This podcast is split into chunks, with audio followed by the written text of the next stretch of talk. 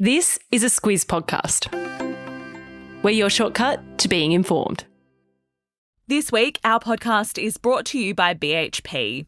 Reducing greenhouse gas emissions in the production of copper is critical.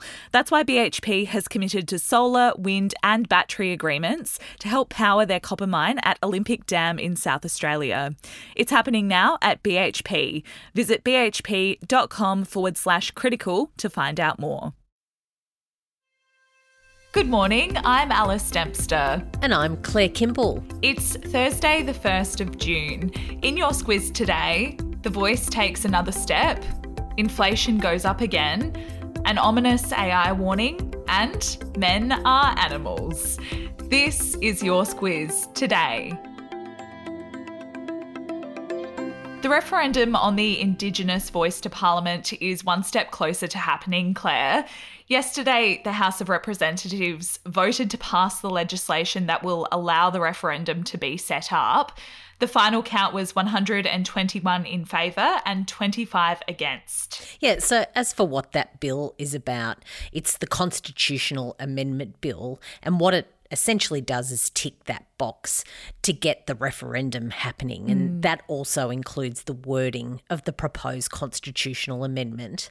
Uh, when all was said and done, Minister for Indigenous Australians Linda Burney was pretty happy about it yesterday. Uh, she said that we have left base camp at Uluru. We can see the goal on the horizon.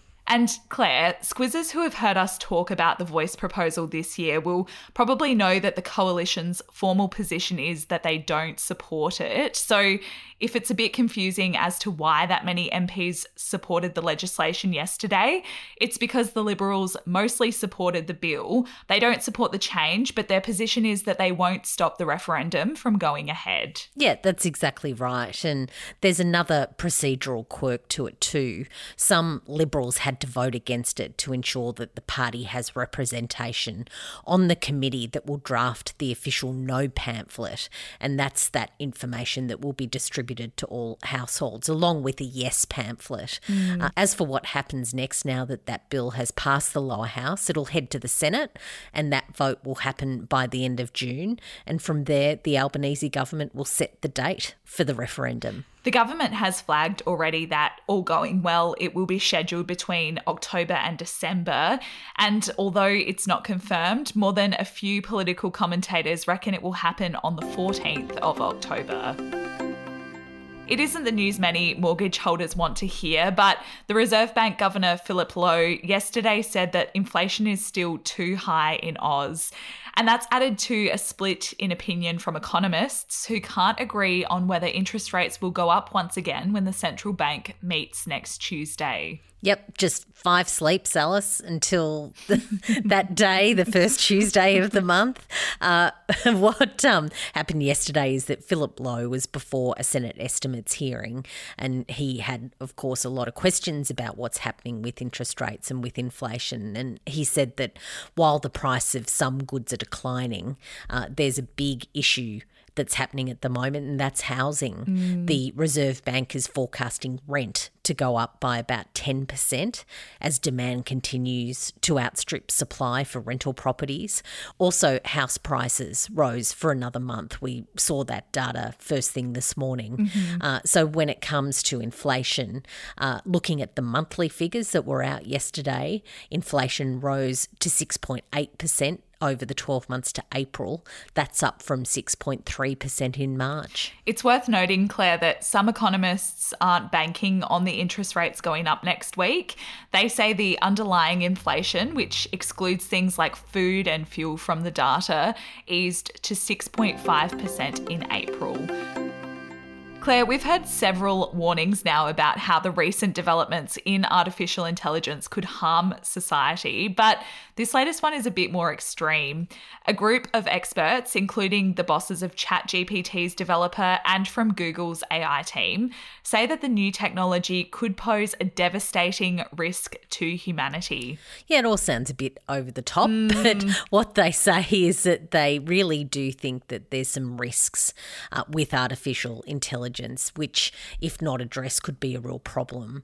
Uh, hundreds of executives and academics have signed a statement that says that mitigating the development of AI tech should be a global priority and it should be put alongside other big risks in society like pandemics and nuclear war.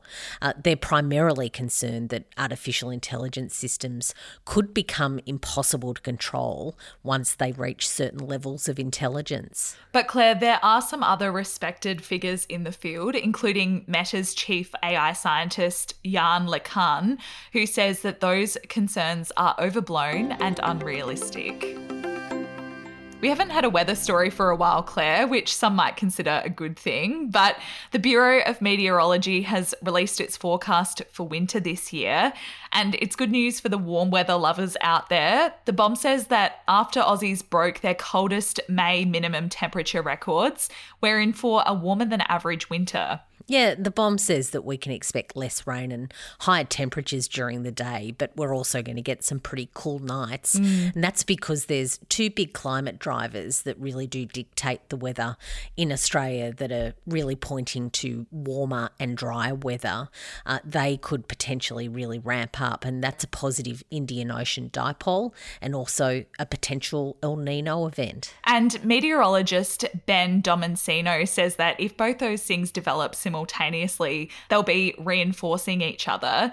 That means that inland areas would bear the brunt of it. And he also says that areas like the Murray Darling Basin and inland central and western Australia will face the coldest overnight temperatures.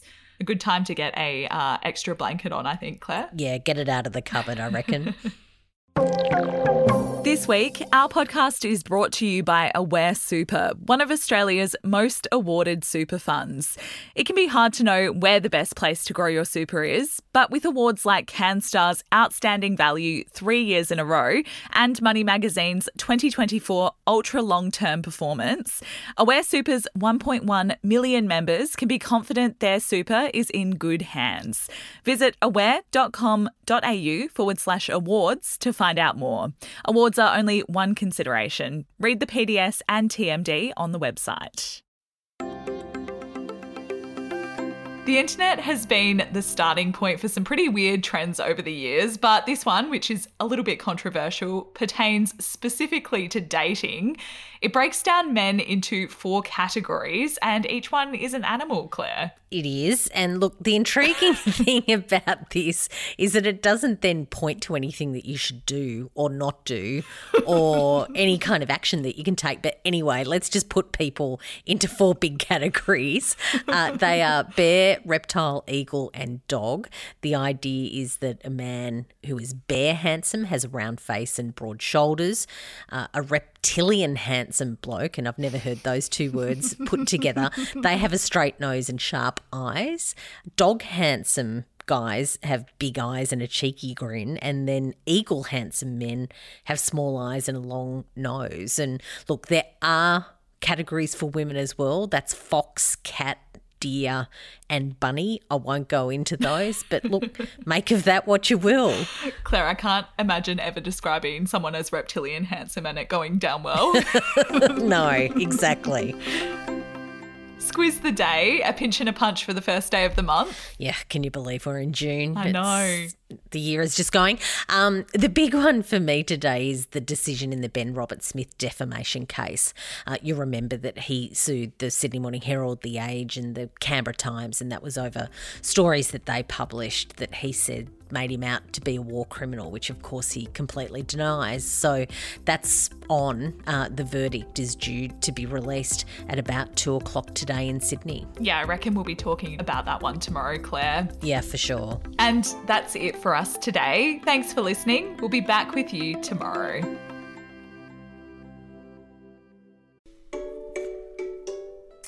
Hello, it's Bryce here from Squiz Kids. Kids and fiscal policy go together like peaches and cream, which is why we're excited to present a special Squiz Kids Q&A this week with Federal Treasurer Jim Chalmers. It's the podcast where the kids of Australia get to ask the questions. Tune in to Squiz Kids today to find out how the notorious BIG has helped shape next week's budget, why the Treasurer considers himself more of a three pointer than a slam dunker, and why his toenails will be painted with glitter nail polish next Tuesday when he stands in Parliament to hand down the budget. Plus, there's a cheeky question in there about his leadership ambition. All part of our mission to engage kids in the wider news agenda. Check it out in the Squiz Kids podcast feed or via squizkids.com.au.